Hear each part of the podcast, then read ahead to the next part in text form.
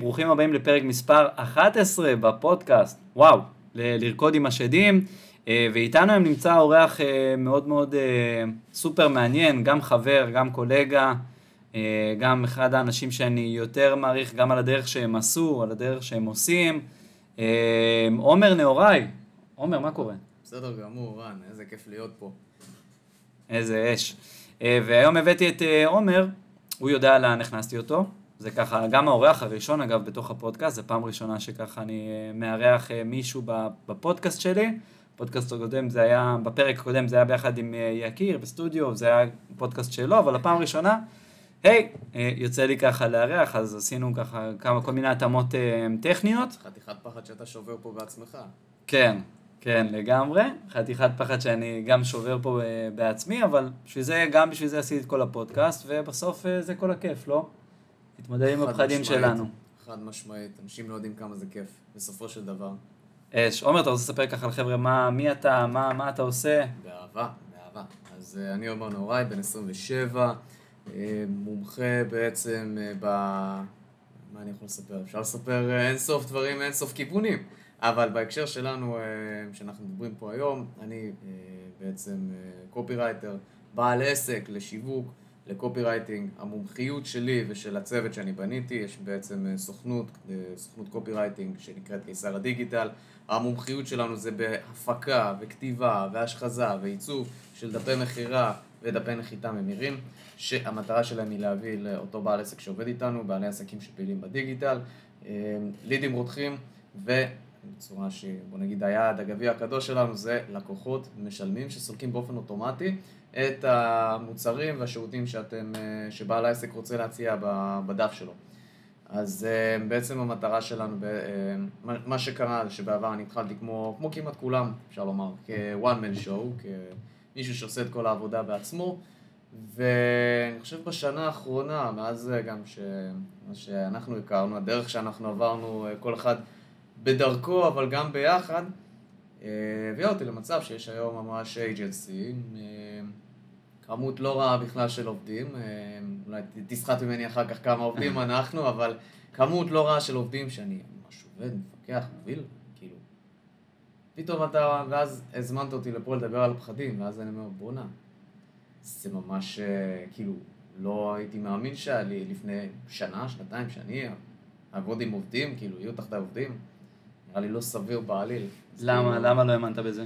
זה, זהו, אז עכשיו אנחנו נכנסים כבר לתוך ה... יאללה, בוא ניכנס לג'וסי סטאף. זה מתחבר לך, כאילו, לעולם שלך עם פחדים והתמודדויות. יפה. אז קודם כל, ככל שזה, הנה עניין מעניין, ככל שאני, בעצם כשאנשים מדברים על קופי, מדברים על שיווק, הם לא יודעים הרבה פעמים כמה זה מערב רגש, ובתוך עולם הרגשות שיש לנו בתור, בעצם בשיווק, כמה הפחד הוא בסוף גורם כל כך מכריע וכל כך מעצים את, ה, את הרגשות שלנו ומניע את הפעולות שלנו, עד שאתה נמצא בשלב מסוים במקום שאנשים לא מונעים משום רגש, רק מפחד. ואז אתה יכול לגמרי, באיזשהו מקום זה נותן לך איזו פרספקטיבה אחרת. רגע, מה, מה, מה, אמרת, אנשים לא מונעים מרגש רק מפה. אני אחדד. יש לנו עניין שהרבה פעמים פחד יכול להיות הרגש הכי הכי חזק שלנו. זאת אומרת שהרבה פעמים אנחנו יכולים לשים בצד את כל הרגשות האחרים, ומה שנשאר זה רק הנאה לפעולה של אנשים על בסיס הפחד. זה יכול להיות, ואז, בעצם למה אני אומר את זה? אני אומר את זה כי ככל שאני בזווית של המשווק, העמקתי יותר בעולם הזה, בעולם הזה של, של קופי ושל שיווק, הבנתי כמה הפחד הוא בעצם רגש שאחראי ומניע את הפעולות שלנו. ולמה זה חשוב? כי בסופו של דבר, כאילו, קיבלתי, וזה הדבר הראשון שהעסק העניק לי, וזה מדהים בהקשר הזה, העניק לי פרספקטיבה אחרת, על כאילו, כשאני לומד לכתוב ולהניע פחדים של אנשים אחרים, ובעצם אני מכיר פחדים של אנשים אחרים, אז אני באיזשהו מקום מקבל פרספקטיבה על הפחדים שלי.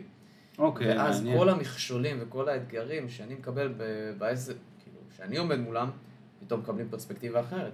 פתאום אתה אומר, רגע, זה לא רק אני שמפחד פה, לא רק אני חווה את הדברים האלה, אלא יש הרבה אנשים אחרים שעוברים בדיוק את אותו דבר. קרב קצת למיקרופון. יש הרבה מאוד אנשים אחרים שחווים בעצם את אותו הדבר בדיוק.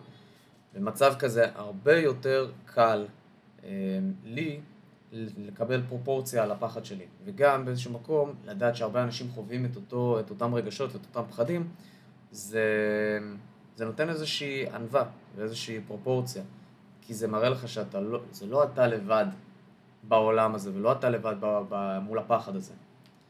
זה, זה משהו שמרקח ומרגיע קצת, הופך את זה להרבה פחות חריף. מעניין, זאת אומרת דרך הקופי שלך, דרך הכתיבה בעצם, שאתה מדבר על פחדים של אנשים אחרים ומניע אותם בעצם בפעולה לקנות בסוף, mm-hmm. אז אתה מוצא בזה סוג של כאילו תרפיה, התמודדות או הסתכלות או ריכוך של הפחדים שיש לך.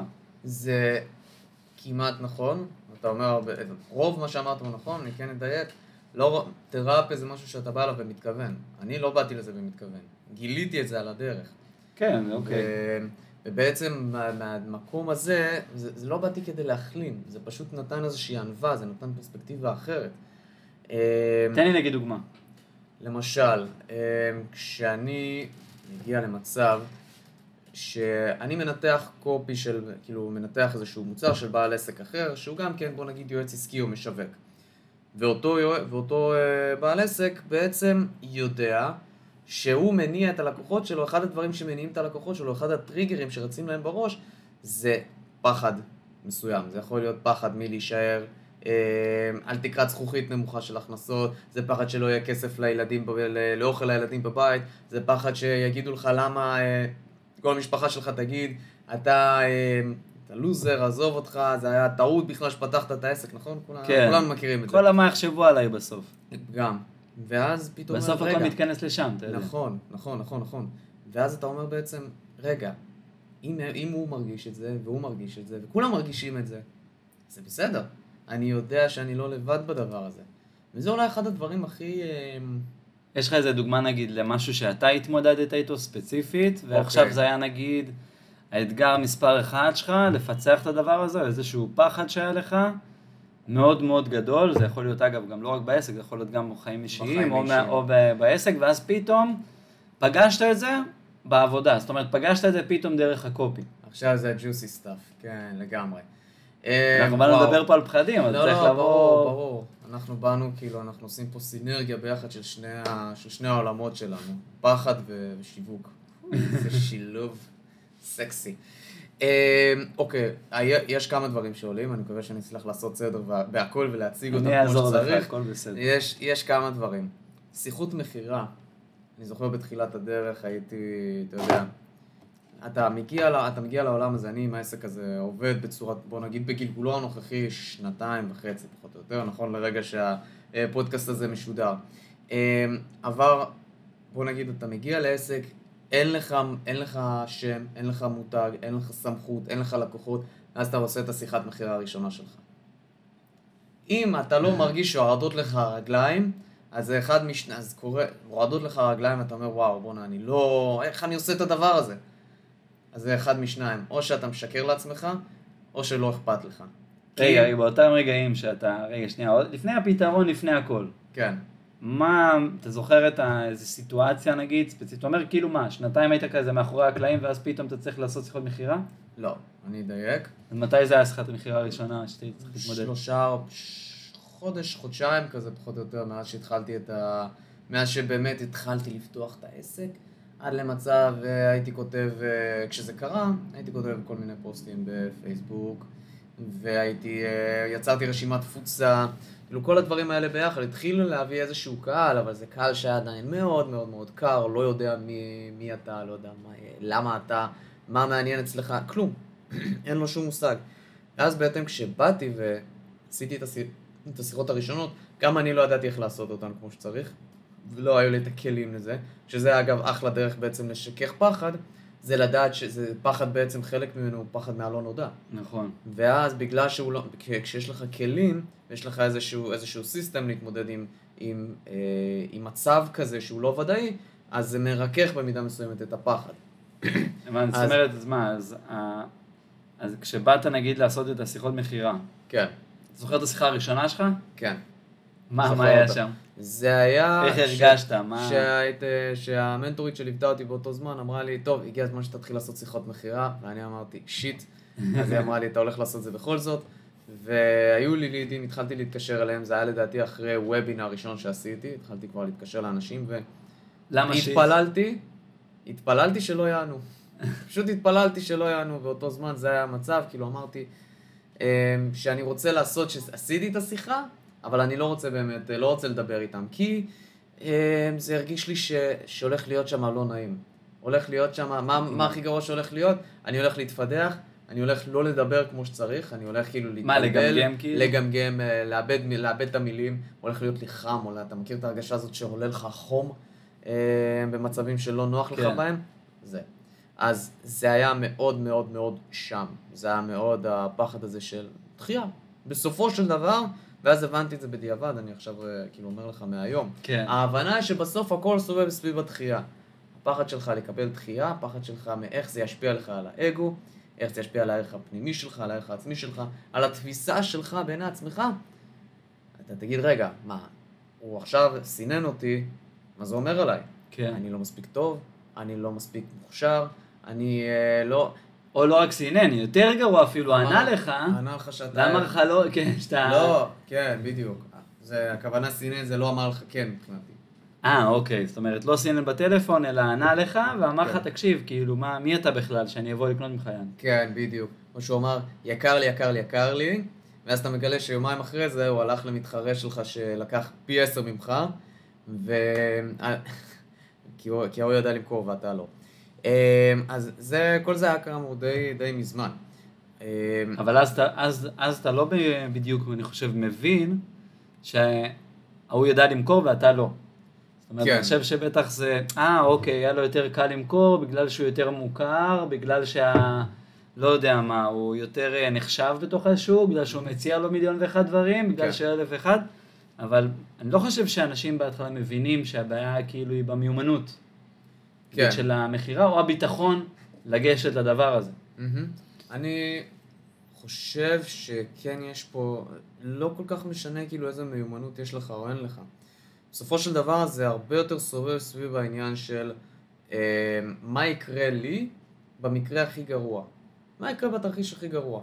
בתרחיש הכי גרוע שיכול לקרות, הרי לא תהיה לך, אתה לא תיפגע בגוף, כנראה אם, אם תידחה, אתה לא תיפגע בשום צורה שהיא בלתי ניתנת לתיקון. הדבר היחיד שיפגע זה התפיסה שלך והערך שלך בעיני עצמך, האגו. וזה משהו שבאמת הבנתי גם, אתה יודע, מאיזושהי התפתחות אישית, התפתחות פנימית שלי, שבסופו של דבר אנחנו תופסים את עצמנו כל כך מחויבים לזהות העצמית שלנו, וכאילו מחויבים לשמר אותה ולשמר את הערך שלה, כשבפועל זה לא באמת חייב להיות ככה. כאילו, כשאתה מפסיק להילחם כדי לשמור על ה... כדי לשמור... מפסיק להילחם בפחד מתחייה, אתה בעצם מבין למה אני מפחד מתחייה. למה אני מפחד מתחייה? כי זה בעצם הורס לי את מי שאני, הורס לי את התפיסה שלי בעיני עצמי. ואז, כשזה קורה, אז אתה בעצם נמצא במקום אחר. אתה נמצא במקום שאכפת לך, נורא אכפת לך מהדבר הזה, אכפת לך מהתחייה, מה... אם ידחו אותי או לא ידחו אותי, יאהבו אותי או לא יאהבו אותי. אבל אז כשאתה בעצם טוב לך עם עצמך, ואתה לא צריך יותר להוכיח שום דבר לאף אחד, אז אתה פשוט רגוע לך יותר. זה מה שאני עברתי, נהיה לי יותר רגוע במקום שאני נמצא בו עם עצמי. פחות צורך להוכיח, פחות רצון לרדוף, יותר רצון לתת. נהיה, המוטיבציה התחלפה, ואז כשהמוטיבציה התחלפה, אז אתה כבר לא מחפש להוכיח לאף אחד שום דבר. אתה לא מחפש להשיג, אתה לא מחפש לעשות, אתה מחפש לתת.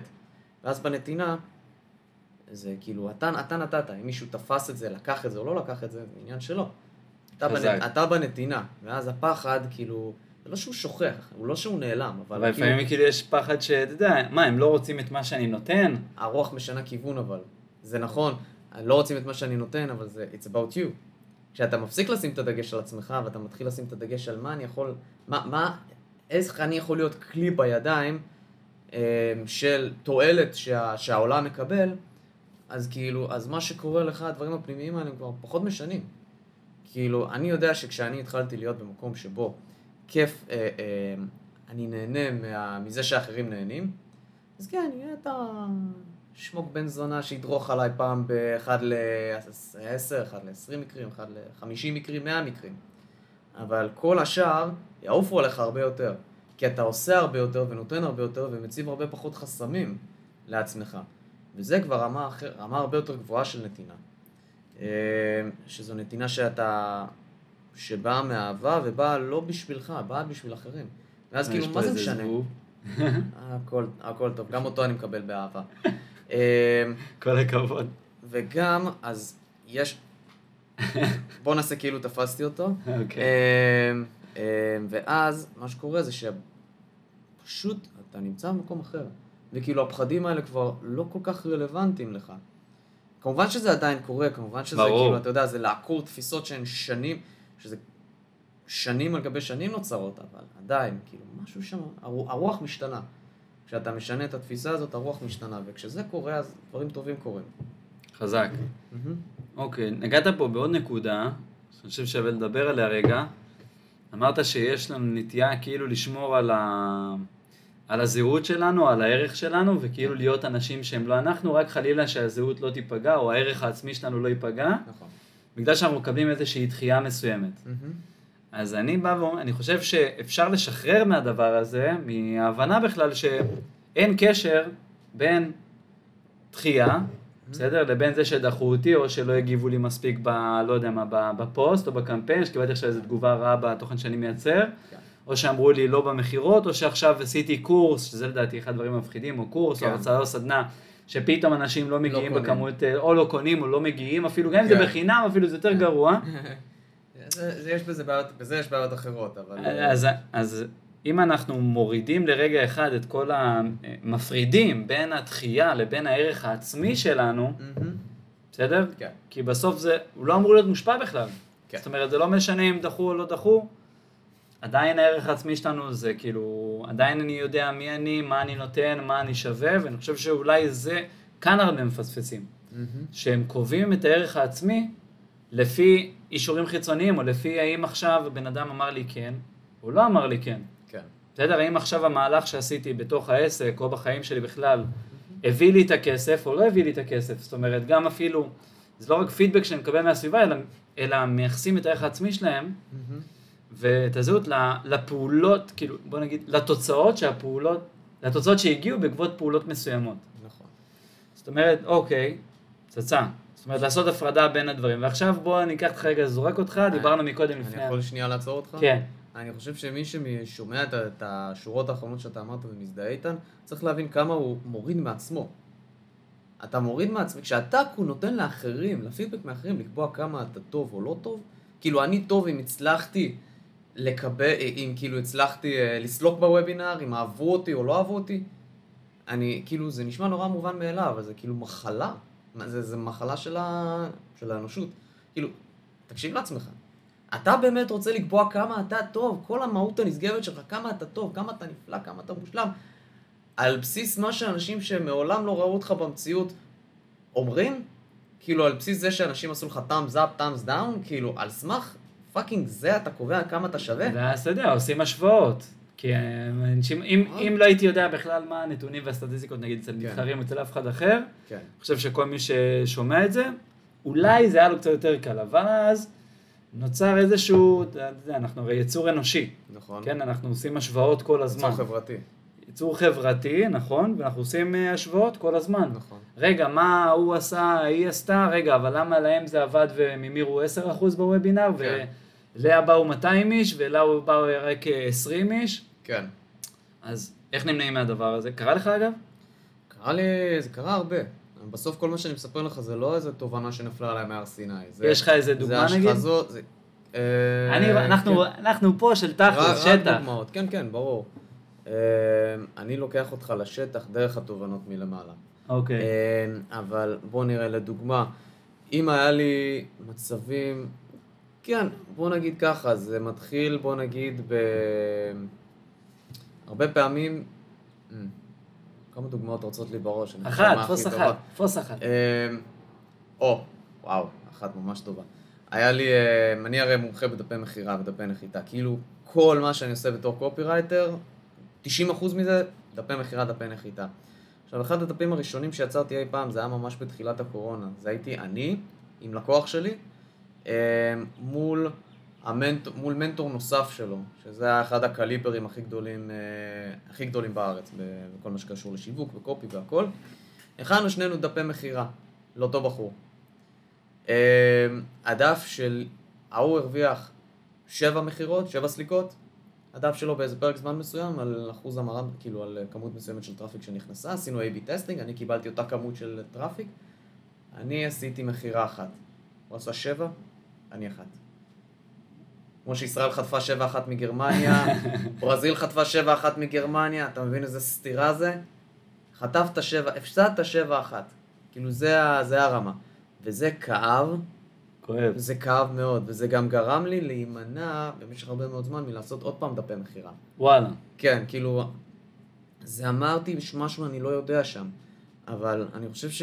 נגיד, התעוקות של העסק וכאילו הגלים, כאילו, תחשוב שאתה בביזנס, אתה כמו, ב, כמו בלב ים, אז יש לך גלים שמקים אותך מימין ומקים אותך משמאל ומלמעלה, מלמטה, אז בסוף זה גרר אותי עוד פעם, כאילו כל הסערות בים הביזנס גררו אותי עוד פעם למקום שאני צריך להיות פה בדפי מחירה ודפי נחיתה.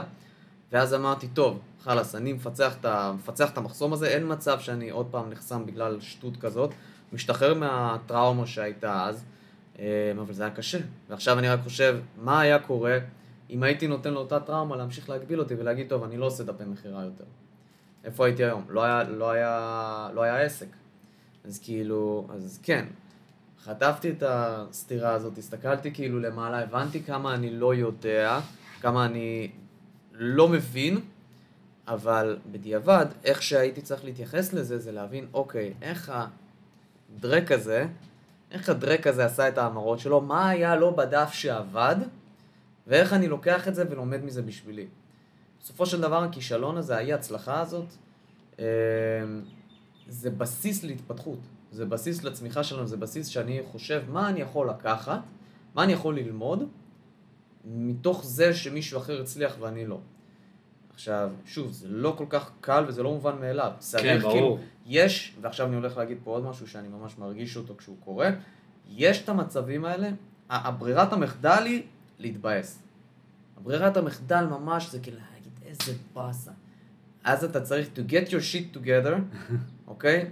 שתי סתירות לעצמך, מספיק עם השטויות, טוב, אני אומר לעצמי, מספיק עם השטויות, מיד עכשיו אתה הולך לבדוק מה עבד אצלו שלא עבד אצלך.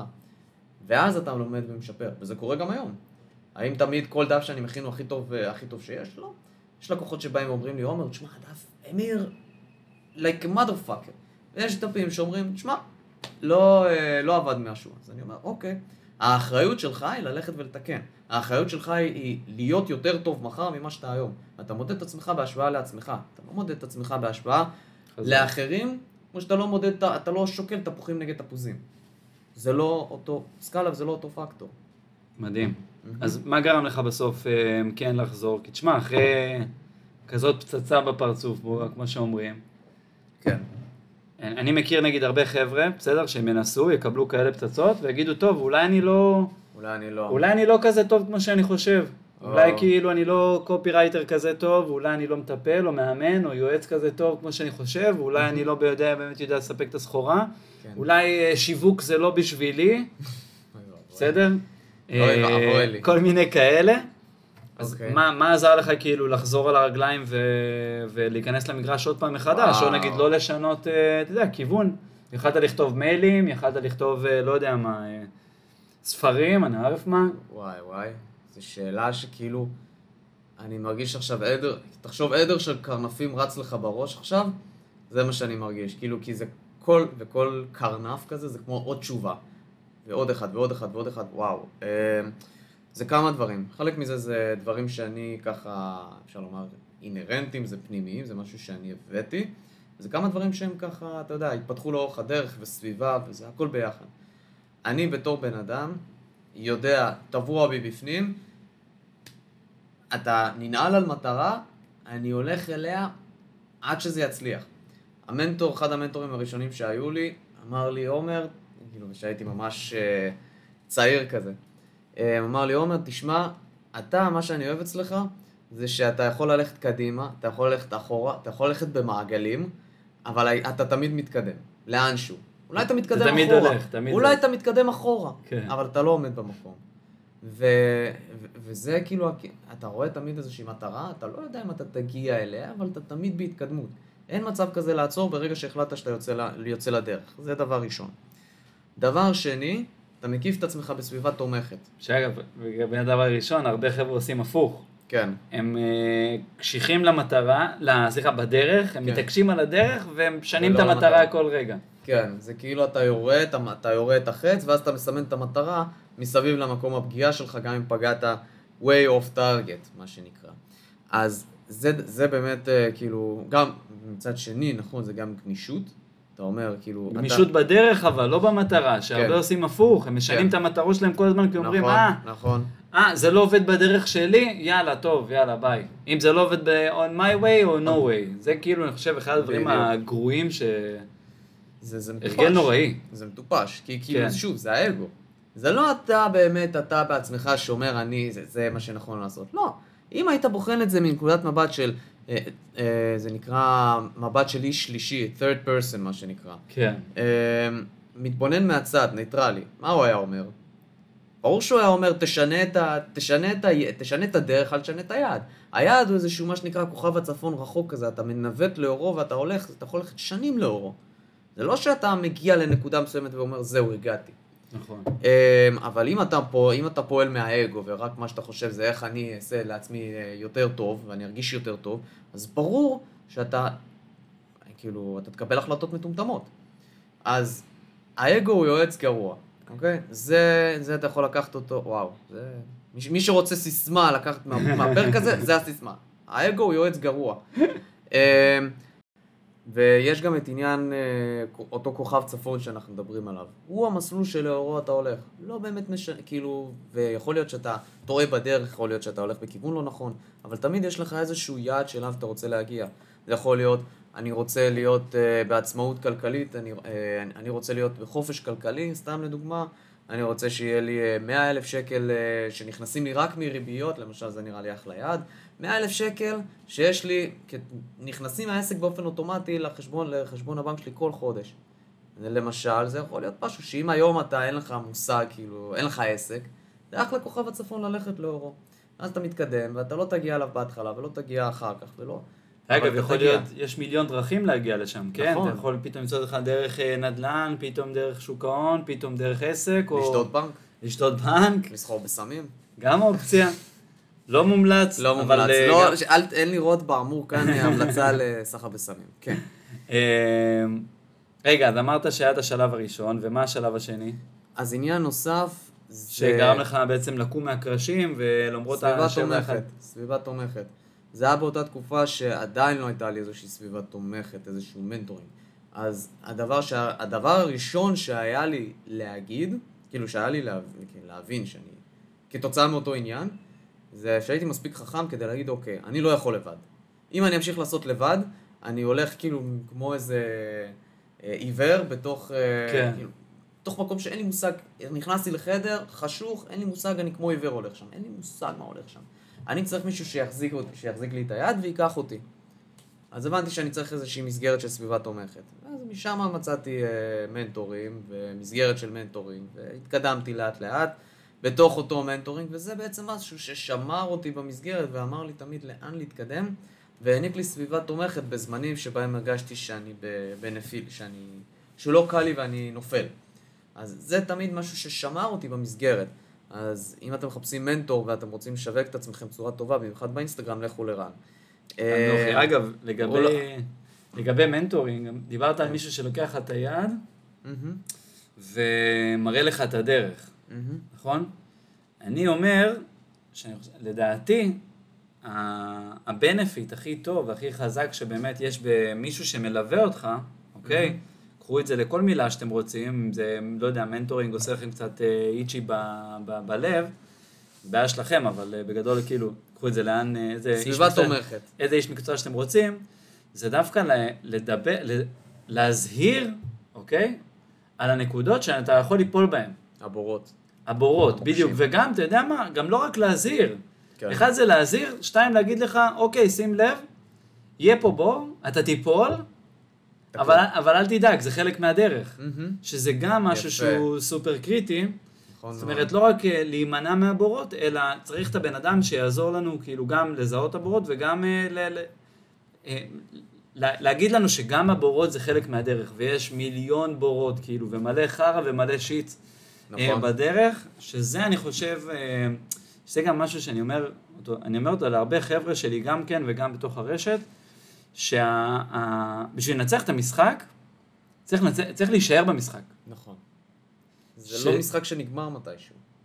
אחד, זה לא משחק שנגמר מתישהו, ושתיים, זה כאילו, אה, מי מצליח להישאר במשחק? כמה שיותר, כי, כי, כי אין, אני לא חושב שיש תחום וואו, שאין בו תחרות. זה נכון מאוד. אין תחום שאין בו תחרות, וזה נטו, אנחנו רואים את זה גם ברמות הכי גבוהות, וגם רואים את זה כאילו ב... גם חבר'ה שאנחנו מלווים ממש מלמטה וגם מלמעלה וגם לאורך ולרוחב, אין בסוף כאילו, אין תחום שאין בו תחרות. כן. תמיד אומרים לי, אה, לך תהיה, עדיין המשפחה שלי, תהיה כלכלן, בעריכת דין יש מלא כסף, בעריכת חשבון, היום כבר פחות, היום כבר הרבה הרבה פחות, אחרי שנתיים שאני בעסק, שלוש שנים שאני סך הכל גם יוצר תוכן לרשת, עדיין לא מבינים כל כך מה אני עושה, ולא מבינים כל כך עדיין איך אני מתפרנס וממה, כי אין מה לעשות, לא... אבל מתפרנס. לא, לא, כן, הם פשוט לא שמה.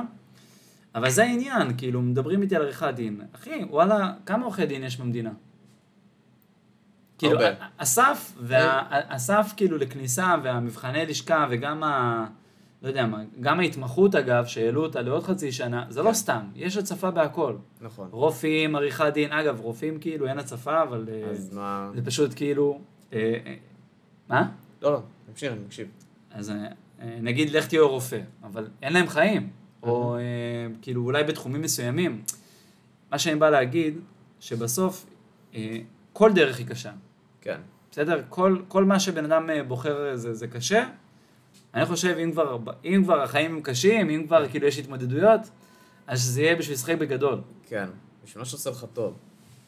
אני חושב, יש פה, יש פה שני אלמנטים שאתה מזכיר לי, אתה מחדד לי פה. אחד, זה שאתה, אנחנו נמצאים במקום, הרבה פעמים זה לא, זה לא ללכת בדרך. זה, אתה יודע שאתה צריך לעצור, אתה מרים את הידיים ככה למעלה, מוריד את החולצה, ואז כמו באיזה סרט אה, ספרטה, ספרטה כזה, מקבל צליפות. החיים יצליפו בך. החיים יביאו את השוט שלהם ויורידו עליך, יורידו עליך מכות. אוקיי? זה יקרה, זה חייב לקרות. וזה יכול להיות מוובינר שנפל, בזבזת עליו אלפי שקלים, ואז זה לא, זה לא רק המכה לאגו, שאנחנו כבר שמנו אותו בצד, זה ההבנה של וואי, בונה, אני הולך לגמור את החודש, אני הולך להיות במינוס. זה יכול להיות אה, לקוח ש... אה, עשית לו עבודה חריפה, אבל הוא, הוא לא, הוא דורש את הכסף חזרה, אוקיי? קרה לי, לקוחה שקיבלה ממני כסף חזרה, אחרי שסחטה אותי פיזית, רגשית, בכל, בכל ההיבטים, סחטה אותי, אחרי זה הדף שהכנתי לה, הביא לה שלוש מאות אחוז אר או איי, אבל זה, את זה נשים בצד, כי סחטה אותי, אחרי זה היא גם לא רצתה לתת לי, לא רצתה לתת עדות, לא רצתה לתת קרדיט על כלום, סחיטה. אוקיי? אתה מרגיש את עצמך, גם שאתה מתפוצץ מבפנים, וגם שהחיים מצליפים בך מבחוץ. מה קורה? אתה חייב לפתח שריון. אני חושב שזה עוד שלב, אם אתה בדרך ואתה מפתח, אתה או את, בדרך ואתם מפתחים שריון, אתם מרגישים שיש יש לכם את האפשרות לקבל מכות מבחוץ, לקבל את הפידבק של החיים, שהוא לא יהיה קל. פידבק של העסקים, פידבק של החיים, הכל ביחד. ואתם מצליחים לעמוד בזה, אתם מרגישים שאתם יכולים לעמוד מול המכה ולהמשיך בדרך, סימן שאתם במקום ממש טוב. אז זה כאילו בהתחלה אתם, זה, זה השלב הראשון, זה סימן ראשון שאתה באמת כבר מתקדם. מצד שני, אם כל דבר מקפל אתכם, אז יש פה עבודה שצריך לעשות, כאילו אין, אין מקום ל, ל, לרגישות יתר. Mm-hmm. זה בסדר להיות רגיש במקומות מסוימים. רגיש וחסין. רגיש ו... בדיוק. זה חסין מבחוץ. רגיש מבפנים, תמיד טוב להיות רגיש מבפנים, אבל שמעל הרגישות הזאת כן יהיה איזשהו שריון, איזשהו מעטה שמאפשר לך לספוג את המכות של בחוץ, ועדיין, להיש... ועדיין לשמור על הרגישות שלך מבפנים. אז זה כן, אז זה כאילו הסימן, וזה בגלל זה אמרתי, הסימן לזה שאתה מתפתח, הסימן לזה שאתה צומח, זה שאתה מקבל את האפשרות, אתה מקבל את האפשרות לספוג את המכות מבחוץ ולהמשיך בדרך. זה סימן שאתה באמת כבר באיזשהו רמה מתקדמת של הבסת הפחד שלך. השלב המתקדם יותר, השלב הנוסף, זה שאתה כבר נמצא במצב שאתה כבר לא, אתה לא, אתה לא מפחד יותר, כי הפחד לא יכול לגעת בך. כל מה שדיברנו על האגו, למשל. הפחד לא יכול לגעת בך, כי כבר אין לו במה לפגוע. אז זה ככה, לדעתי, איזשהו שלב בדרך, אתם צריכים לדעת איפה אתם נמצאים.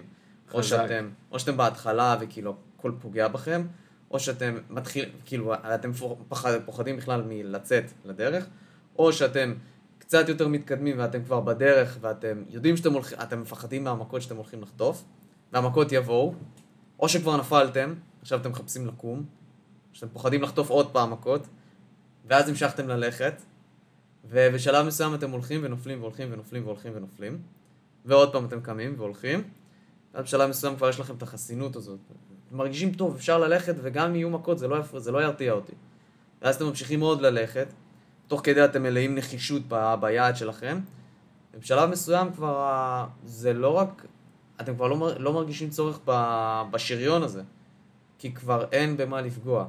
וזה ספציפית לפחד הזה של האגו, כי אתם פשוט משחררים ממנו, כי אתם מבינים שזה, this is not about you, זה, זה לא עליכם, זה לא עליך, זה לא עליי, mm-hmm. זה על הקהילה שאני משרת, זה על הקהילה שמחכה לערך שלך, למוצא, למוצא פיך. ואז כאילו כל מה שקורה לך הוא, לא באמת, הוא הרבה פחות לה, משנה. או למשפחה, כן? למשפחה. זה יכול להיות uh, קשור למשפחה, זה קשור, יכול להיות גם uh, לילדים, mm-hmm. חושב, כאילו, זה, זה מתחבר וואי. להכל, זה הכל והכל, mm-hmm. כן? גם בתהליכים שאני מעביר פתאום, uh, כאילו, הבנ, הבנות, העולות עסקים, כן.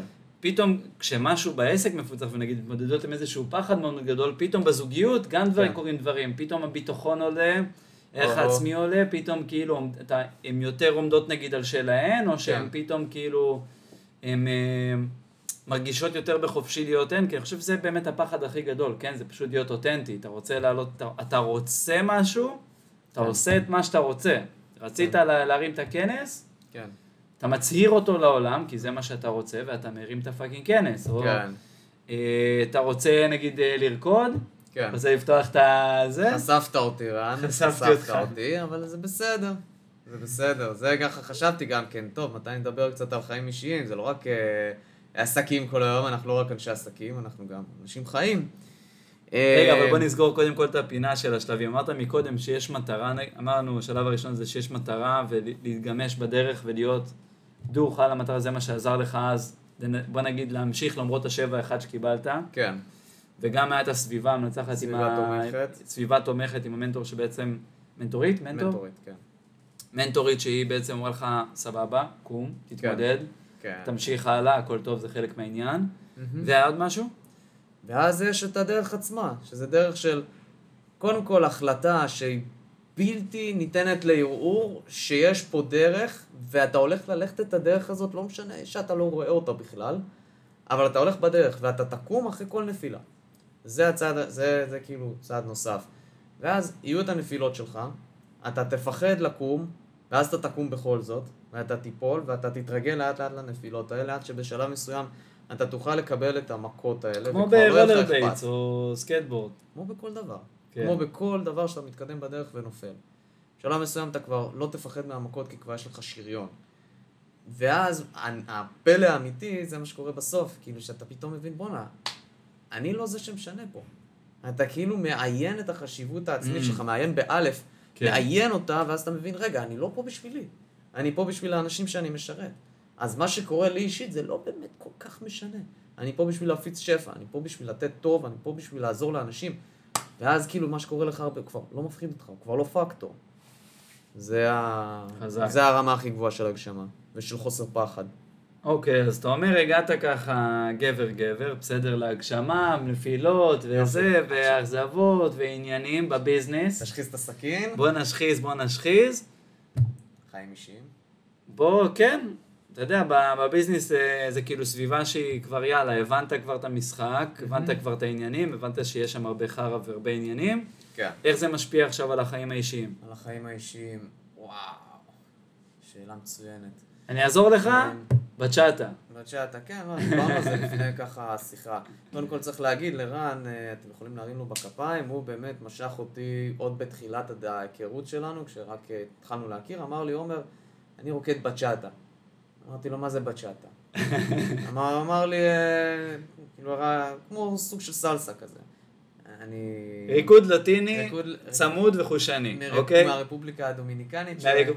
לא, עשו הרבה, לא עשו הרבה, אבל את הבצ'אטה הותירו לה. אני אוהב להגיד כזה, ואם יורשה לי, סליחה מכל אוהבי הסלסה, אבל כשהילדים והטינג'רים רוקדים סלסה, המבוגרי, האמא ואבא רוקדים בצ'אטה. בדיוק. אבל, ובקיצור, אז רן אמר לי, בוא, בוא פעם אחת לבצ'אטה, הלכתי, ראיתי שאין לי מושג מה עושים, אבל זה היה שם משהו באנרגיות שגרם לי לרצות להישאר. עכשיו, אני עדיין לא מומחה, אולי עושה את זה כמה רגע, חודשים בודדים. חשוב לציין פה, כן, עומר בא בלי רקע של ריקוד, בלי רקע של שום דבר, נדה, וזה סצנה, וכאילו אנשים שם מכירים אחד את השני, יש כבר קליקות, יש רמות, יש חוקים מסוימים לסצנה הזאת, שאליו דווקא תקפים עכשיו לסצנה של המיינסטרים וכאלה, ו... ווואלה סחטן, עומר עשה את הטבילת האש הראשונה, עם הרבה דחיפות ו... והרבה נגיעות ככה בנקודות שאני יודע שידליקו את עומר. תקירות. תקירות, כן. תקירות. נו, אז איך, איך אתה... איך התמודדת עם הפחד הזה? או שאתה עדיין מתמודד עם הדבר הזה? זהו, זו שאלה מצוינת. אני חושב שאנחנו... מה מפחיד בכלל? יפה. בוא, בוא, נזכור לך את הכל. בוא נתחיל ממה מפחיד. נורא מסודר. מפחיד זה ההבנה שאתה, יש לך איזושהי, איזושהי תורה שלמה של תנועה. אתה זז בצורה שהיא לא, בוא נגיד, הכי הגיונית לך ביום יום. אתה לא הולך אחת, שתיים, שלוש, ארבע, אחת, שתיים, שלוש, ארבע, כמו בבצ'אטה. אתה לא הולך ככה בבדרך כלל. בקצב מסוים. בקצב מסוים. כן. אז אתה, זה להיכנס לזה, זה פתאום זה דופק לך, זה דופק את הראש. אז כאילו אתה לומד פה איזה שזה כמו ללמוד שפה. זה ממש שפה. זה ללמוד שפה, ואז אתה כאילו, תחשוב שאתה זורקים אותך באיזה ארץ זרה, ואז אתה צריך להתחיל אה, אה, סינית, עכשיו תלך לדבר סינית. בול. אז זה לא היה, אז זה, זה כאילו, זה מורכב. אז אתה עושה שיעור ראשון, שיעור שני, שיעור שלישי. ו- ומעמיסים עליך לא מעט חומר, כאילו לא מעט תנועות כאלה, והכל צריך להיות לך בזרימה. עכשיו אתה בתור גבר צריך לבוא, ואתה צריך להיות זה שמוביל. אז אבא, ולמי שלא יודע, בדיוק היוזם. אז למי שלא, למי שלא יודע, יודעת, בבצ'אטה יש את הגבר שהוא בדרך כלל הלידר, ואת האישה שהיא בדרך כלל הפולואר, בדרך כלל. ואז מה שקורה זה שבתור גבר אתה צריך גם ליזום, גם לעשות את ה... לגשת, למישהי שאתה לא יודע מה הרמה שלה, יכול להיות שהיא הרבה יותר מתקדמת ממך, והיא תסתכל עליך וכזה, אתה תרקוד איתה, אתה תעשה איתה כל הזמן תנועה אחת שרק אותה למדת, כי כל השאר אין לך מושג, תסתכל עליך ותגיד, רק, רק תחפש שזה יסתיים. כאילו התחייה הכי מגעילה, הכי מטונפת, הכי איכס, איכס, איכס. אתה רק, וכאילו, אז אתה הולך, אתה עושה את זה בכל זאת. אז כאילו פעם אחת, זה, זה, כל פעם אני מתגבר על זה. עד היום אני כאילו מוצא את עצמי, אתמול למשל הייתי בבצ'אטה, והיה לי שכלה, שכלה של יום, לא, לא הלך כל כך טוב. כן. אמרתי, אני לא יוצא מפה לפני שאני מזמין לפחות אחת, שתיים, ורק אז אני הולך. וזה, ואת זה עשיתי. אחרי שאתה עושה את זה, אתה מגלה שזה לא כל כך נורא, וזה בעצם דווקא די זורם וכיף, אבל כל פעם אתה צריך להתגבר על הדבר הזה, להתגבר על זה מחדש, ופשוט להבין שכן, זה הולך להיות, זה הולך להיות לא טוב, לא הולך להיות לך כיף. ואתה מצפה לזה שלא יהיה כיף, אתה מוכן, הנה, בדיוק אתה בשלב הזה שאתה כבר מוכן לספוג את הפגיעה, אתה מוכן לספוג את המכה, את האי-נעימות, את ה... זה שהבחורה רק תחכה שזה יסתיים, ואם אתה רואה שאין כימיה, אז אתה רוקד עם, אתה רוקד עם מישהי, אתם שניכם לא מסתכלים אחד על השני, אתם רק כל אחד מחכה שזה יסתיים, אבל אתה לא תעזוב באמצע, כי פדיחה. אבל אז אתה עובר את זה. ואז מגיע עוד ריקוד, ואז כבר יותר טוב. להגיד לך שזה מושלם ושלם, ובוא נגיד, מצאתי את אהבת חיי שם, נכון לתאריך, התאריך הזה שאנחנו מצלמים עדיין לא, אבל, אבל עדיין אנחנו במצב, כאילו אני במצב שפתאום הרבה יותר קל לי והרבה יותר נוח לי להיות במקום הזה, כי יש תוכנית פעולה, איך זה יופי, הכל מתחבר, כל מה שדיברנו עליו מתחבר, יש לך תוכנית פעולה, איך אתה ניגש. אתה יודע שאתה פשוט ניגש, כי היה מקום שנתן לך לגיטימציה לגשת, ואתה יודע שיש לך, יש לך כאילו דרך להתמודד עם דחייה, כי אתה יודע, א', אתה לא לוקח את זה אישי, וב', אתה כבר חסין לזה, כי כבר ניגשת כל כך הרבה פעמים. אז גם היו לך הצלחות, ויש לך תוכנית פעולה, ולמקרה, וגם במקרה הכי גרוע שדחו אותך, אתה גם לזה כבר מוכן, יש לך את השריון הזה. אז פה נשאל, זה קצת נשאלת השאלה כזה, מה השלב האחרון? כי בסוף אתה יודע, בעסק אתה מבין שאתה לא משרת אותך, אתה משרת אנשים אחרים. כשאתה ניגש למישהי בבצאטה, אתה משרת, אתה לא משרת אף אחד. אולי אתה משרת את הבת זוג שלך, כי אתה כאילו עושה לה, אתה עושה לה כיף, אבל אין פה משהו מעבר. לא, לדעתי זה תלוי באיזה שלב אגב, כן? אוקיי. יש גם כשאתה מתחיל בעסק, אז אתה בהתחלה מתגלח על הכוחות. נכון. אין מה לעשות, אתה עושה את זה כי אתה רוצה את זה. לאו דווקא זה אומר שמישהו יקבל איזה תוצר טוב או לא יקבל תוצר טוב. אותו דבר גם בבצ'אטה, כן? כשאתה עושה את זה, אתה גם מתגלח עליהן. כן, והן מתגלחות. אוקיי, וגם הן מתגלחות. לא, אתה מתגלח עליהן יותר. כשאתה מתחיל, כשבחורה מתחילה בבצ'אטה זה יותר קל. כשאתה תהיה אש, בסדר? ותהיה ככה יותר מנוסה, ואתה נגיד תרקוד עם התחילות, אוקיי? אתה לא תהנה. אבל אתה לא תהנה מסיבה אחרת. אתה לא תהנה כי אתה פתאום רוקד עם התחילות, ואתה זה שמלמד אותן. אני חושב שזו ברכה מאוד גדולה דווקא. אז בדיוק, זה העניין. אבל מה אמרת מקודם? שאתה רוקד עם מישהי אחרת, אז אתה בא רק אינטרס שלך, אבל זה שהצד השני עוזר, זה גם כשאתה מאפשר לצד השני לעזור, אז הוא גם מקבל מזה המון. לעזור? או שאני עוזר לו? לא, לא, שהוא עוזר לך. אה, כן. עכשיו, שרגע שאלה.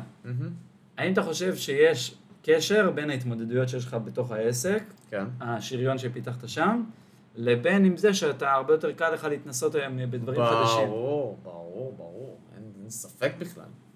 יכול לתת דוגמה למשל, שגם על זה דיברנו לפני שהתחלנו, הייתה למשל איזושהי הרצאה שכאילו, פעם ראשונה שדיברתי מול קהל בעסק בצורה משמעותית, זה היה בהרצאה שעשיתי מול חמישים איש.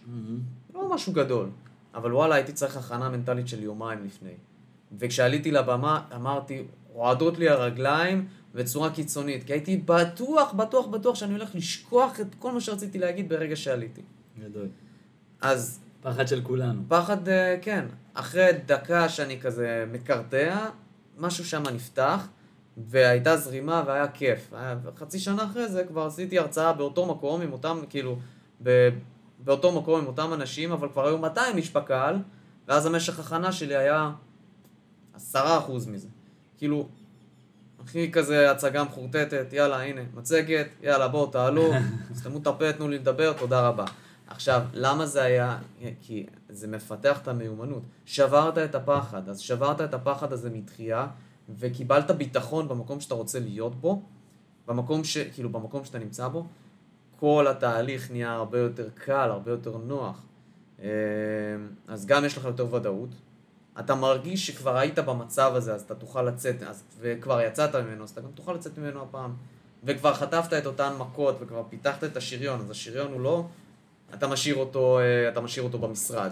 כן. אתה לוקח אותו איתך, זה שריון מנטלי, אתה לוקח אותו איתך לכל מקום שאתה הולך.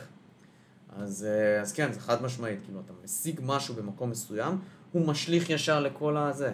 למשל, רקעת עם מישהי בבצ'אטה, היית אש, לא ת... ואתה במומנטום, לא תיקח את זה לשיחות מחירה שלך בעסק יום אחרי.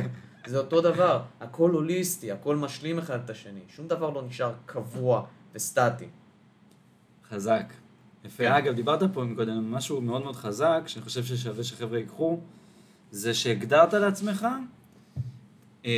הישג נדרש, או תוצאה שאתה רוצה להשיג, שלא קשור, לא תלויה בתוצאה. רגע, שנייה, אני אדבר, הגדרת לעצמך הישג נדרש, נכון. שלא תלוי בתוצאה.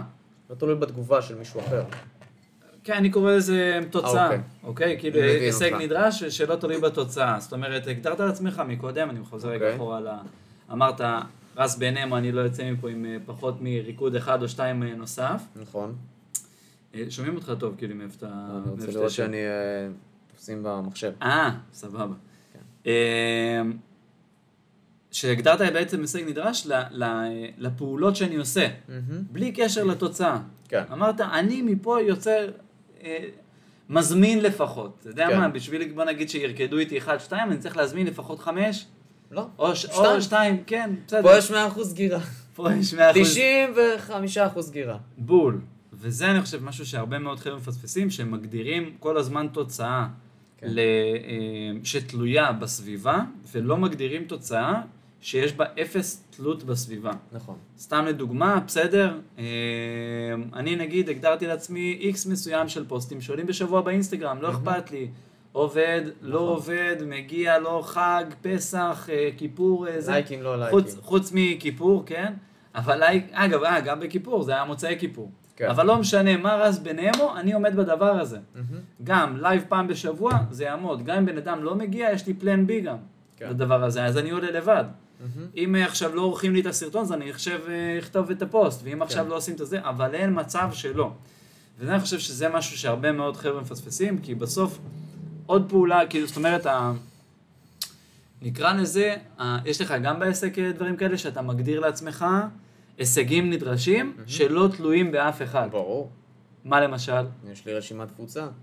אני אחד, אני חושב, הייתי יכול להגיד, בין היחידים בארץ שמדבר מייל כל יום לרשימת תפוצה, זה לא משנה אבל אם אני בין היחידים או לא, אבל ההתחייבות שלי זה שרשימת תפוצה אני גם עושה אימייל מרקטינג, שיווק במייל, וכל יום, כל יום חול, כן? לא, לא מגזים עם שבת ושישי וחג, אבל כל יום יוצא מייל, כל יום חול. אין, וזה כבר שנתיים וחצי ככה, אין פאקינג יום שלא יוצא מייל. חזק. המצבים היחידים שאני חושב שהיה, שלא יצא מייל, זה א', או שהייתה תקלה במערכת תפוצה, או... שלח להם אס-אמס. אה, איפה? סתם. אני פותח אס-אמסים. או שהיה לי יום אחד, קדחתי מקורונה, כאילו, שהתפוצץ לי המוח. בשנתיים וחצי האלה לא היה יום שלא נשלח מייל תחת הנסיבות שלא הנסיבות האלה. זה חד משמעית קורה, ואתה מחויב לזה, אבל, ומה שיפה זה חלק מהצמיחה שלך, בשלב מסוים, כאילו, להוציא פוסט או לכתוב מייל כבר הופך להיות obvious, זה כאילו הסטנדרט. ואז אתה צריך לוודא שאתה לא נמצא יותר מדי באזור הנוחות שלך ליותר מדי זמן. כבשת את היעד, אתה מוציא מייל כל יום, יופי, כל הכבוד אלוף. מה עכשיו? מה היעד הבא? איך אתה ממשיך לצמוח וממשיך להתחכך ב... ב... ב... ביציאה מאזור הנוחות? וואי, בדיוק דיברתי על זה היום במייל שלי. וואלה. על ה... אה, לא ב... כן, גם במייל וגם יוצאתי פוסט על ה... על ה... למצוא את הכיף בשעמום. אוקיי. שתדע, גם אני, גם אני הגעתי לידי נקודה כזאת, שכאילו פתאום יאללה, סבבה, בסדר, קל לי כבר לעשות איזשהו משהו מסוים, נגיד שמים את הסרטונים או whatever, ואז עשיתי להתחכם מדי. אוקיי? ואז מה שקרה... זה ששיגעתי יותר מדי נגיד את האנשי הצוות שלי, וכאילו, ו, ורק כאילו תכלס, רק חירבתי, לא נתתי לדבר הזה להמשיך לזרום. כן. זאת אומרת, ואז הזכרתי, ראית את, את הפוסט? לא ראית. לא משנה, אם לא ראית או זה, למען החבר'ה כאן. ואז ראיתי תוכנית על קריסטיאנו רונלדו. Mm-hmm. הספורטאי והכדורגלן אחד הגדולים שיש היום בעולם, mm-hmm. נרדתי ב-עשרים, במאה האחרונה. והוא מספר שמה שבשביל להגיע לאן שהוא הגיע, אוקיי? אז הוא, הוא בועט עשרות אם לא מאות פעמים את אותה בעיטה כל יום, וכל יום נכנס לתוך הבריכה שמה ומדווה שבתוך האופניים שהיא בתוך הבריכה שיש בתוך הזה. זאת אומרת, כמעט שישים שבעים אחוז מהפעולות שלו כן. חוזרות על עצמם. זאת אומרת, יש לו שגרת אימונים ותזונה פסיכית. נכון. שישים שבעים אחוז ו... ואז הזכרתי בדבר הזה, וגם, וגם הזכרתי משהו שקראתי מהרגלים אטומיים של ג'יימס קליר, שהוא אומר שאנחנו חייבים לדעת גם להתאהב בשעמום. כן. זאת אומרת, ברוטינה. ברוטינה. בדיוק. בדיוק, ברוטינה ובשעמום, כי מתוך זה, רק משם שאתה עושה עוד פעם את אותה פעולה ואת אותה פעולה ואת אותה, אתה יכול להיות באמת אמן בדבר הזה, עד שאתה יכול מדי פעם לשבור את חוקי המשחק. קודם כל תבין את חוקי המשפר, את חוקי המשחק טוטלי, כאילו לגמרי, ואז תשבור את החוקים. אוקיי. ו... ואז אמרתי, וואלה, מה, אני כולה חודשיים, שלושה עושה את אותו דבר, או בוא נגיד, אני שלוש שנים ועכשיו הגעתי סוף סוף לאיזה כזה, לשלב שאני כבר מצמצם כמעט ב-תשעים אחוז את העשייה של הדבר הזה, נגיד בתוכן ברשת. סיסטמת את זה. סיסטמתי את זה בדיוק, ואני מחפש עוד ועוד ועוד ועוד, ולפעמים לא צריך עוד. לא צריך עוד, אפשר לתקוף עוד חזיתות אחרות. more of the same. כן. more of the same. זאת אומרת, זה בסדר למצוא את הנקודות בתוך העסק או בתוך החיים האישיים, שהדברים האלה עובדים, ולהמשיך לעשות אותם. אז אתה יכול אולי לאתגר את עצמך, לעשות את זה פחות זמן. בסדר, זה נראה לי זה, או להוסיף עוד... איך אתה כאילו חושב על השלב הבא שמה? שאלה מצוינת, ובדיוק התארגנה עליה התשובה בראש. מה שאתה תעשה, מבחינתי זה כאילו יצרת את המקום לאותו הרגל. ההרגל הזה שאתה עושה אותו עכשיו זה כבר בסטנדרט. כאילו, אם אתה תהיה במצב מבחינתי, אולי אני קצת too hard on myself, אבל אם אני לא מוציא מייל... אם אני לא מוציא מייל, נניח היום יעבור ואני לא מוציא מייל, אני אשרוף את עצמי מבפנים, אוקיי? שזה לא יקרה, זה לא יקרה, זה, זה לא יקרה, כי אני יוציא מייל, אוקיי? תפוצץ העולם, אני פאקינג יוציא מייל. תגיד רגע שאלה, למה לא, הנה, מתקיד אותך, למה לא שבתות וחגים? שנייה, אוקיי. אני אומר, אה, לא יקרה מצב שאני לא הוציא מייל, אבל עכשיו מה, אז אני רק אמשיך להוציא מייל כל יום, די, נו, חלס, אתה, you can do better than this.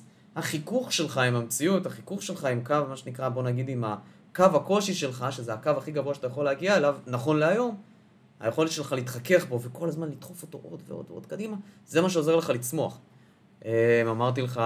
אגב, להתמודד עם השעמום זה גם סוג של חיכוך. אם זה בשבילך חיכוך, פגז. אם כאילו קשה לך עם שעמום, ואתה מבין גם, אבל שההתמודדות עם שעמום תעזור לך לצמוח כבן אדם, אחלה, תעשה את זה. אני לא אומר לך סתם, תעשה דברים שקשים לך סתם, כאילו, סתם, כדי להגיד, אה, כן, עשיתי. לא, אתה צריך לחשוב גם מה נמצא מעבר. איפה הצמיחה שלך תהיה כתוצאה מהיכולת הזאת לעשות את הדבר שאתה עושה. אז למשל, אני אומר, אני לא, אני הבן אדם שיותר בדיפולט, מופנם יותר. יותר מעדיף את העבודה מאחורי המחשב. אז אני אומר, רגע, האם עכשיו, כשאני אתחיל לעשות רילס כל יום באינסטגרם, פוסט כל יום באינסטגרם, להיות נוכח בפלטפורמה שבה I need to put my face in the camera, האם, אני, האם זה יעזור לי, האם זה יעזור לי לצמוח? התשובה, אם אני מוצא שהתשובה חד משמעית כן, יאללה, לך תעשה. ואתה תעשה את זה תוך כדי שאתה עושה את המיילים. זה יהיה לך אתגר לפרודוקטיביות. זה יהיה לך אתגר למצוא את האיש צוות שיעשה את זה, כי אני אומר, יתהפך העולם, אני לא הולך לעשות עכשיו עריכות של וידאו. כן. כי זה קשה וזה לא מועיל. אוקיי? בשבילי זה לא מועיל שאני אתחיל עכשיו להיות עורך וידאו. אז אני אמצא את מישהו שיעשה את זה.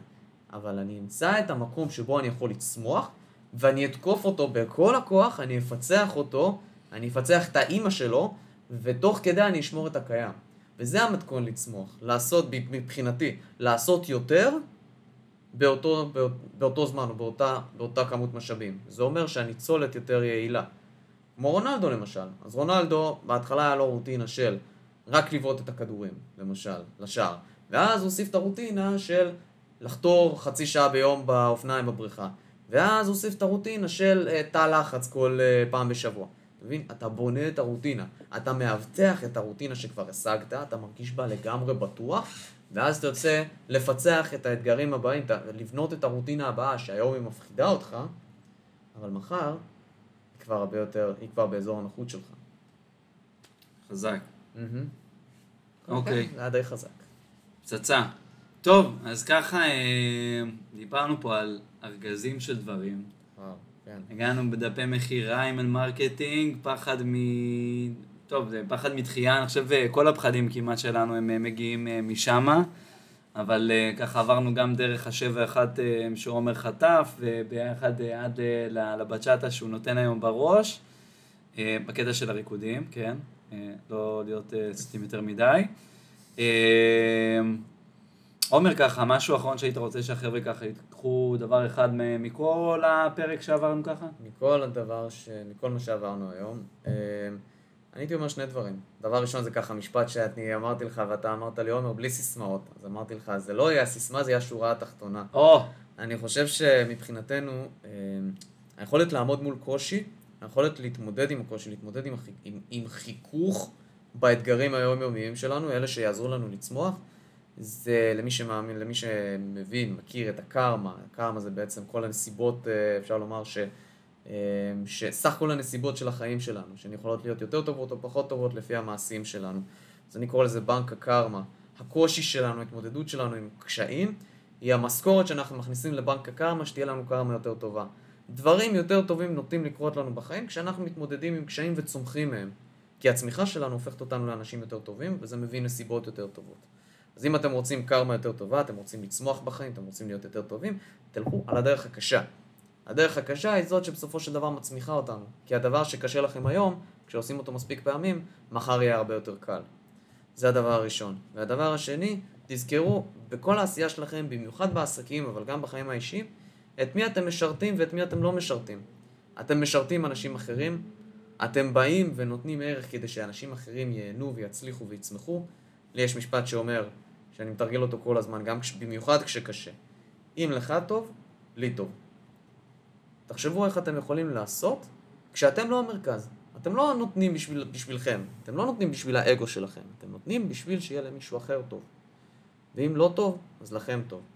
ואז זה מראש ממוסס את כל הפחד הזה ממה יקרה אם אני אקשל, מה יקרה? לא, אתה, אתה לא, אני לא מעניין פה. כן. אני לא מעניין פה בשבילך, אני לא מעניין פה בשביל הצופים, אתם פה בשבילכם. אבל נתתי לכם את, מה ש... את המתנה שהייתה לי לתת, וזה בשבילכם. אני לא אכפת לי איך, איך תקבלו, לא אכפת לי איך זה יצא החוצה. העיקר שהמתנה ניתנה. מה תעשו עם זה עכשיו? הבחירה שלכם. יש עליך. אז המון המון תודה לך, עומר, שבאמת באת, שהתארחת, אלוף, ואנחנו נתראה בפרק הבא. יאללה, ביי.